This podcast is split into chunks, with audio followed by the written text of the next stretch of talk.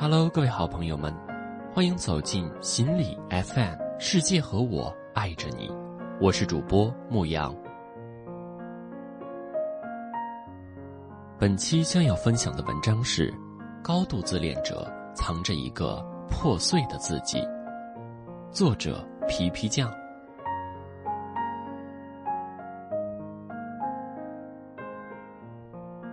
这段时间在家闷得慌，老妹和我疯狂吐槽。几天前，她在微信上让朋友还钱，一开始朋友总是推三阻四，经常隔了三四个小时才回复。老妹不想无休止的等，执意让他还，结果欠钱的人先发怒了：“不就是两千块钱吗？少了这两千你会死啊！没钱就不要学别人充好人。”早知道你是这种人，当初就不该跟你借。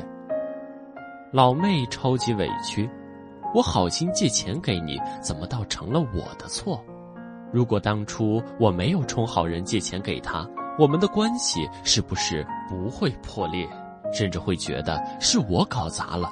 如果听他的，事情不会那么糟，我还不够好。如果你也遭遇类似的情况，小心，你掉进了一个高度自恋者的圈套。这种人不管什么功利，还自认为无论如何我都是对的，非常热衷于归罪。只要逆他意，他就自带显微镜功能，不断强调都是你的错。长期在这些人的打压和贬低之下，无论你内心有多强大，你都会产生自我怀疑。这些让人讨厌的自信者根本不是自信，而是高度自恋。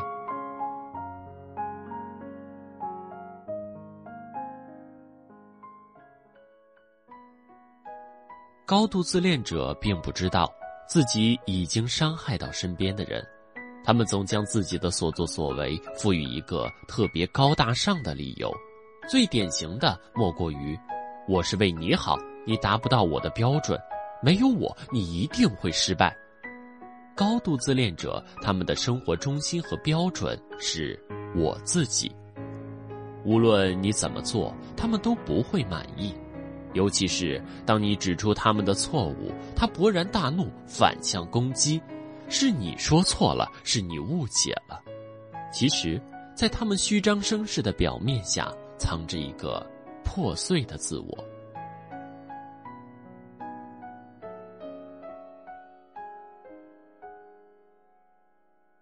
自恋不是错。二零一二年，社会心理与性格科学上一项研究发现，自恋对年轻人更有益，前提是你的自恋是健康的。健康自恋是指专注自我的同时，也能对别人关怀体贴。它的关键性标志是两个不：我有远大的理想，但不会以我的感情关系为代价。当别人说我自以为是，我可以控制自己。健康自恋得分越高，你越容易给予或获得情感的支持，并且享受亲密关系。相反，高度自恋者的自恋比例失调了，过分的自我关注让他们太渴望外部的认可来维持自信，只有这样，他才能证明自己的存在是有价值的。对于高度自恋者来说，那是一种获得完整自我的美好体验。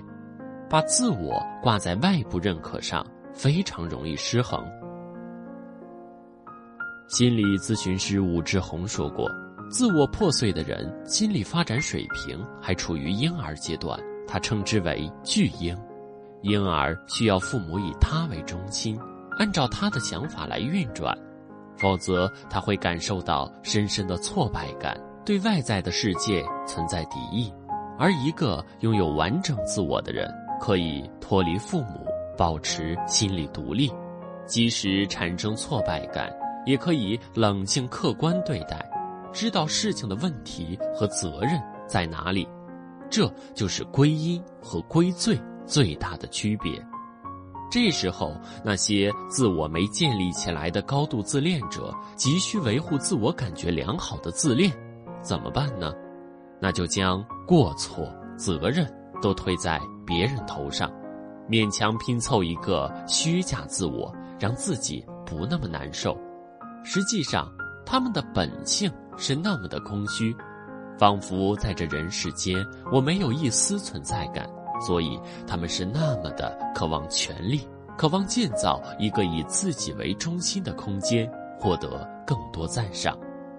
这些东西可以让自己从失控的状态里掌握主动权，才能支撑那个早已破碎的自己。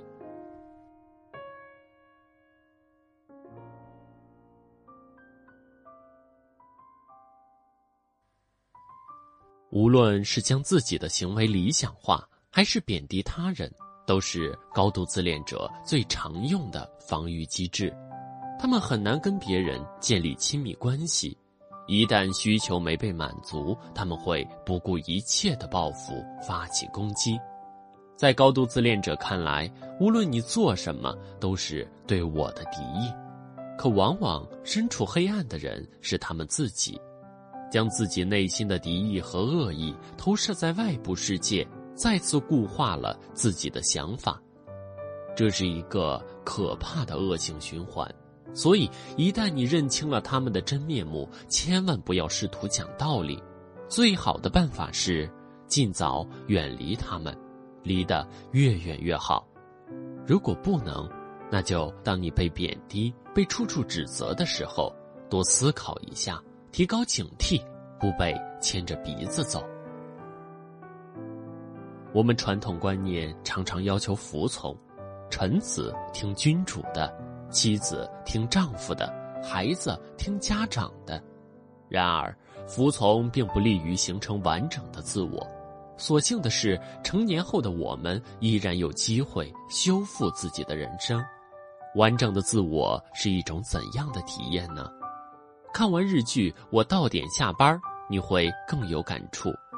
作为一名社畜，东山结衣并没有太大的理想。他只希望每天可以准时下班，去他最喜欢的上海饭店。每天下午六点十分前，那里的啤酒都是半价优惠。他喜欢去喝上一杯，大口吃小笼包。很多同事和领导都不认可他的工作方式。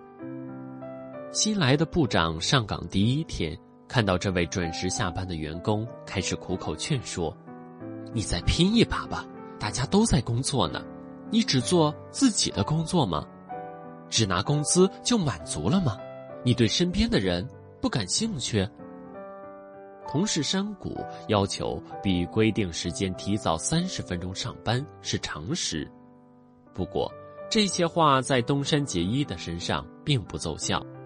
刚毕业的时候，他也曾过着拼命加班的生活，每个月加班超过一百小时。超负荷工作半年后，因为过度疲劳，上班的时候失足，整个人从楼梯上滚下来，昏迷不醒，一度病危。或许走过一趟鬼门关，让他清醒知道了，工作只是生活的一部分，不管别人怎么想，我都不要勉强自己了，自己开心最重要，这就是我的工作方式。所以。无论别人怎么以为你好的借口劝说，还是对他冷嘲热讽，他都不在乎。我准时下班，不代表我在混日子。我热爱生活，认真品尝食物的味道，享受私人时间，重视自己的感受。我不会因为工作而忽视真实的生活。这是他完整的自我带来的清楚认知。也就是我们常说的，我知道自己真正想要的是什么。这个坚定的信念让他不会那么容易被自恋者带节奏，也不会因为他们的闲言碎语而难过。尽管看起来很难，但在你面对高度自恋者无处可逃时，重塑完整的自我才可以走得更远。与其担惊受怕，不如多问问自己。对我来说，最重要的是什么？有什么信念可以让你不在乎一切声音？为了这个信念，你可以放弃什么东西，坚持什么东西？你所做的一切价值在哪里？当然，这都只是开始的第一步。我想，如果哪一天你像东山结衣一样，清楚知道自己想要什么，那时候无论面对什么伤害，你都可以更勇敢。